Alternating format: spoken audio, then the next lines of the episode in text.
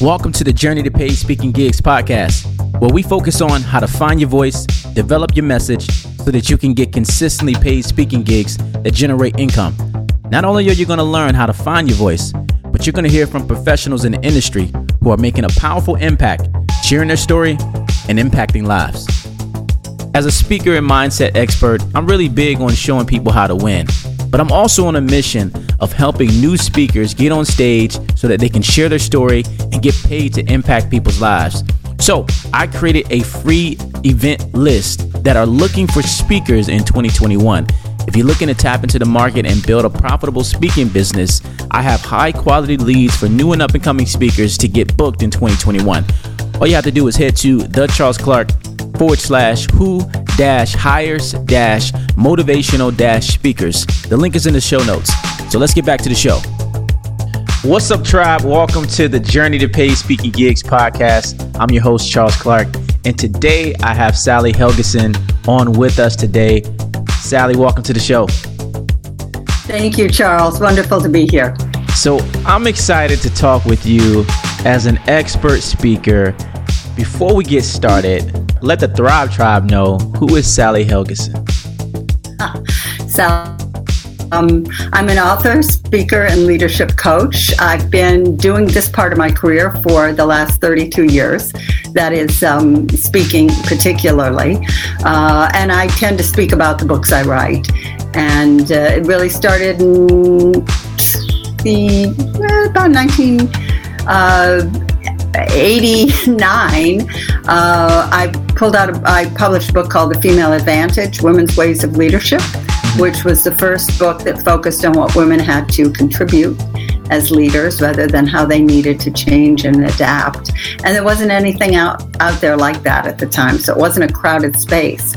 So companies right away began. Um, began calling me and asking me to speak or do workshops or just come in and talk to their women. And um, because of the background I had, I knew it was something that I could do and wanted to do. So I learned. Uh, I learned by doing. Mm. Tell, so tell me about the story of how did that all transpire? You arriving to an actual stage from speaking on leadership to impacting people's lives. How did that all arrive to you saying, "Well, this is what I'm supposed to do"?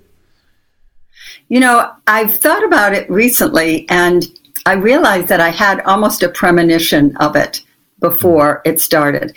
Before I got into this field and, you know, became a women's leadership expert and, you know, somebody that companies wanted to bring in or associations or colleges or universities.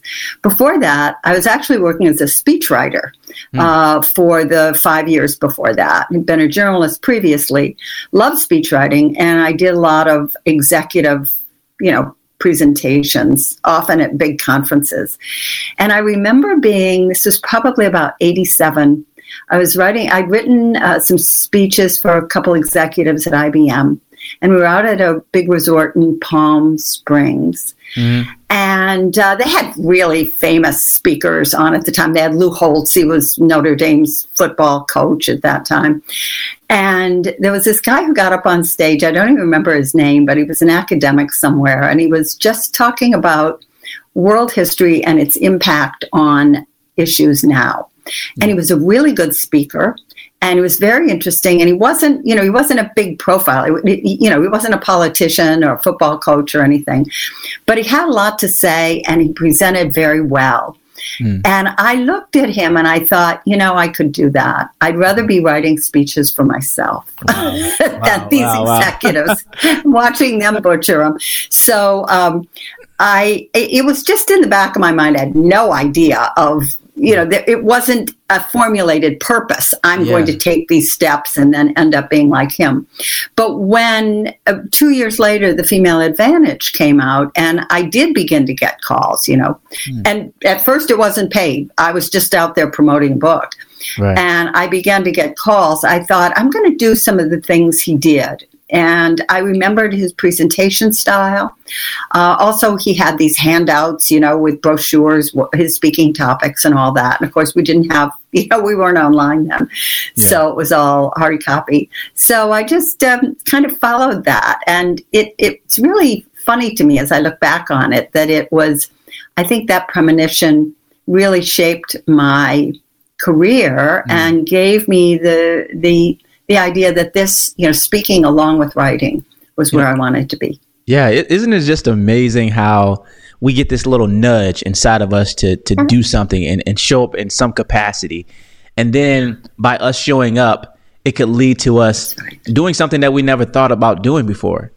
Speaking on the stage or whatever the case might have been.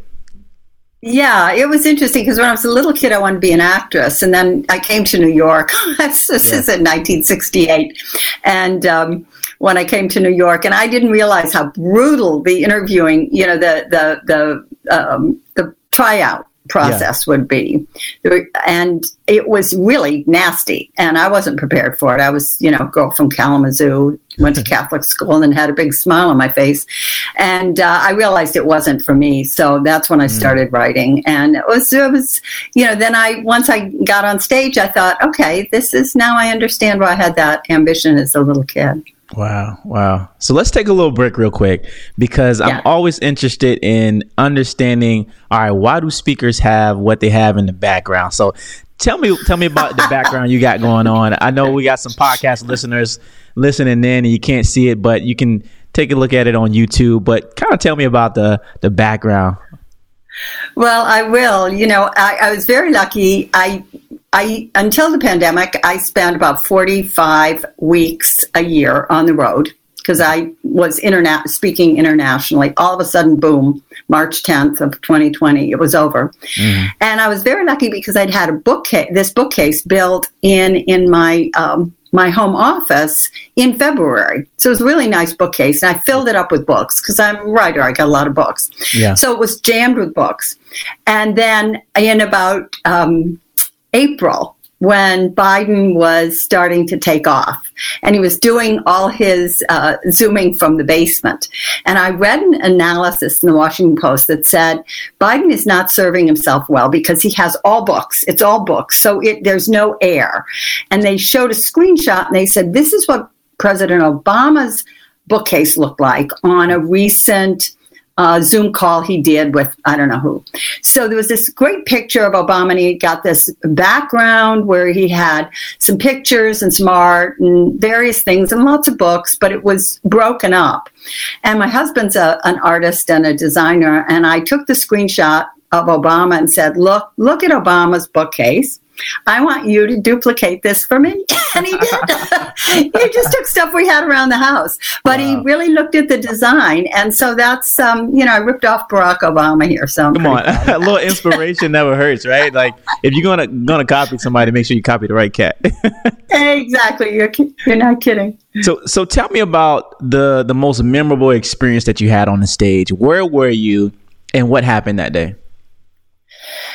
You know, I guess the most mem- memorable experience I had was a really bad one. Um, I was doing a program for SC Johnson Corporation mm-hmm. in, um, I was in Racine, Wisconsin, a beautiful, uh, very architecturally famous facility they have there. I was excited about it because it was the start, according to the guy who had called me, of a number of things that they wanted me to do with them. So I felt very good about it. Mm-hmm. And, um, and I passed out on the stage, and it was oh. very, very challenging to do that.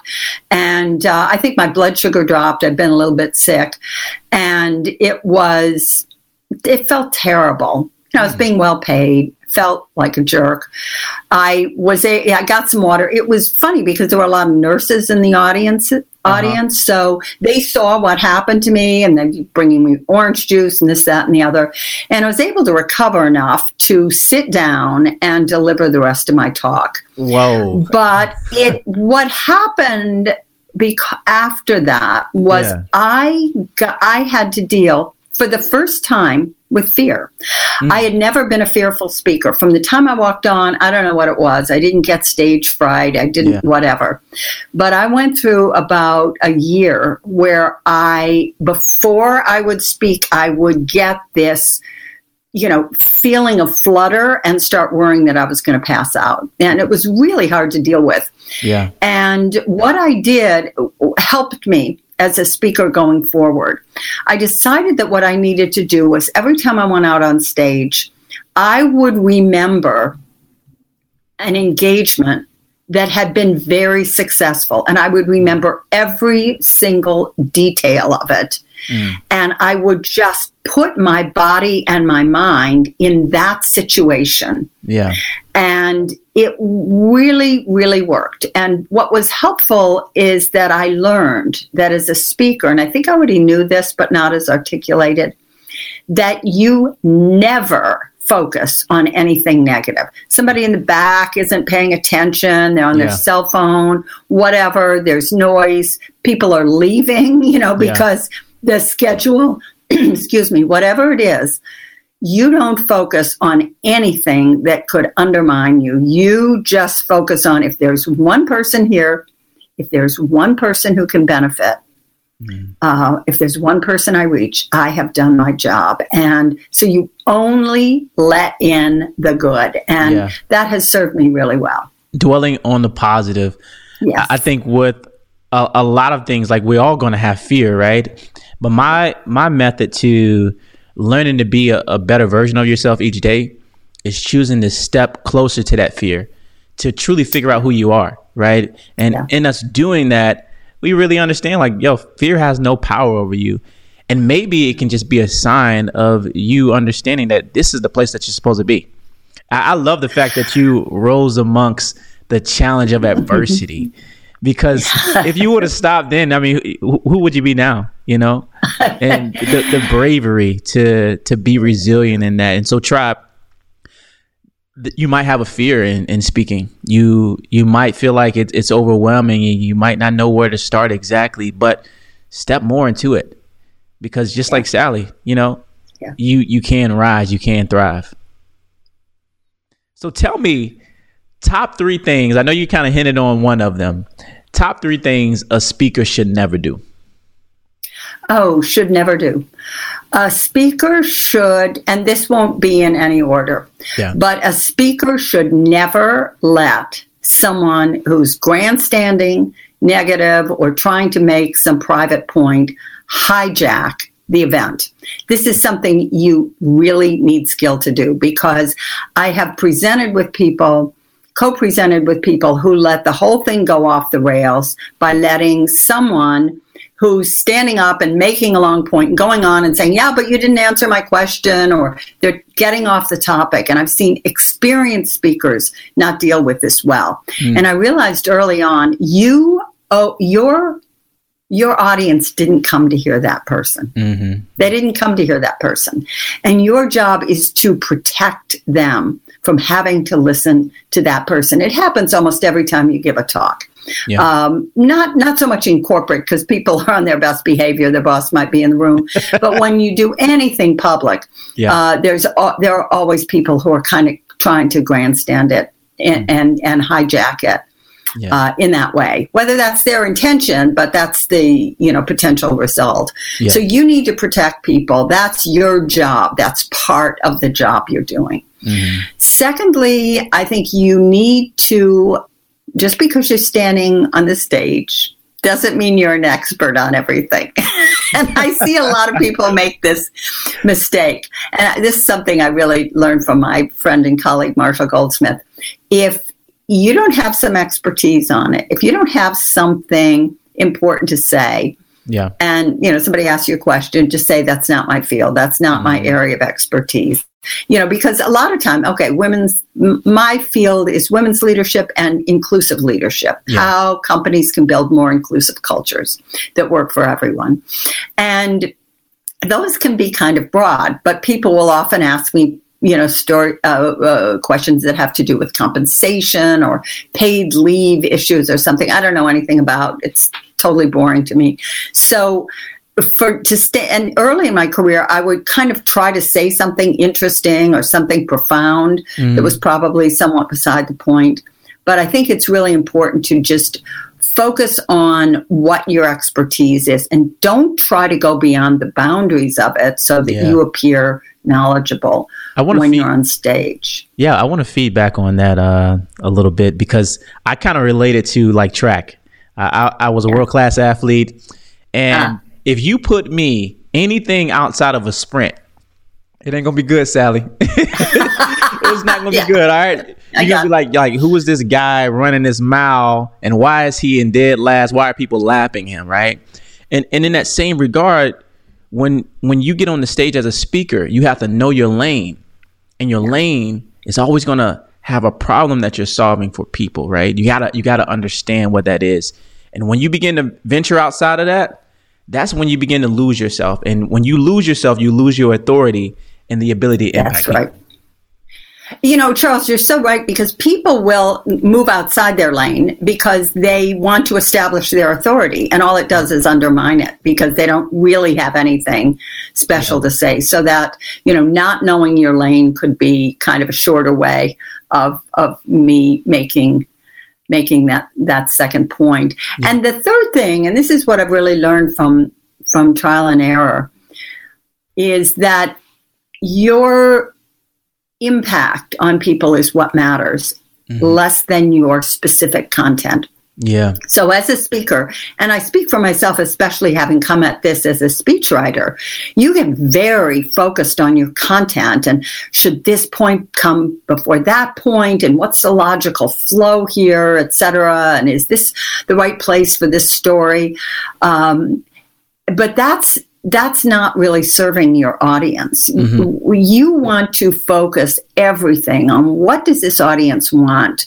What what is going to be useful to them when they leave the room? What is the one thing you will that you that they can take away? Yeah. And that's not that is sort of beyond exactly what your content is. Mm. You want your content to be you know, obviously, if the yeah. content is boring and and anodyne and everybody's heard it before or stupid, no, you know, it's not going to work. Yeah. But they're less there for the content than the experience and that one thing that they can build on going forward. Mm, mm, so so true.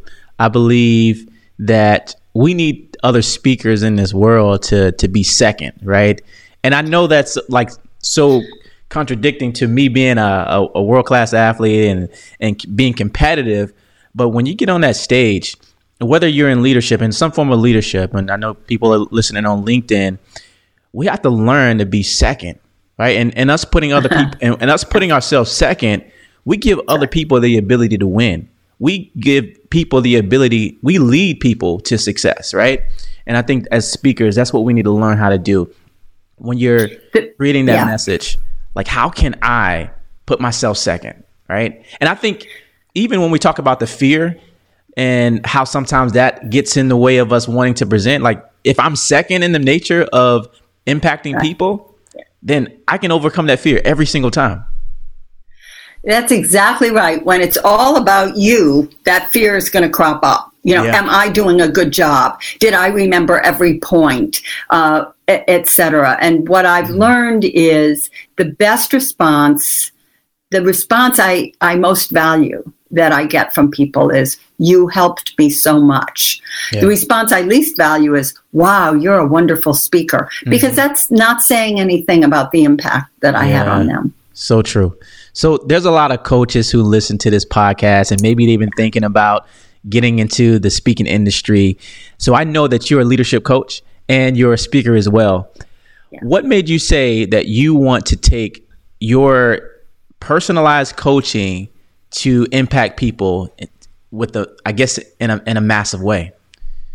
Well, it really, for me, it came the other way around because okay. the female advantage pulled me out there into the speaking world right away with no experience, no really idea that that this was going to happen. So I I've been speaking professionally and pretty much basically earning my living from that because mm-hmm. you know books aren't that lucrative. Yeah. Um, since 1990, and it was later about 14 or 15 that I decided to expand what I was doing also into coaching mm. um, because I found myself doing a lot of informal coaching so it took some training and you know now it's it's it's something that i love and it's a really good balance i think for speaking but yeah. for me the speaking came first and i you know i consider myself an author first a speaker second and um, mm.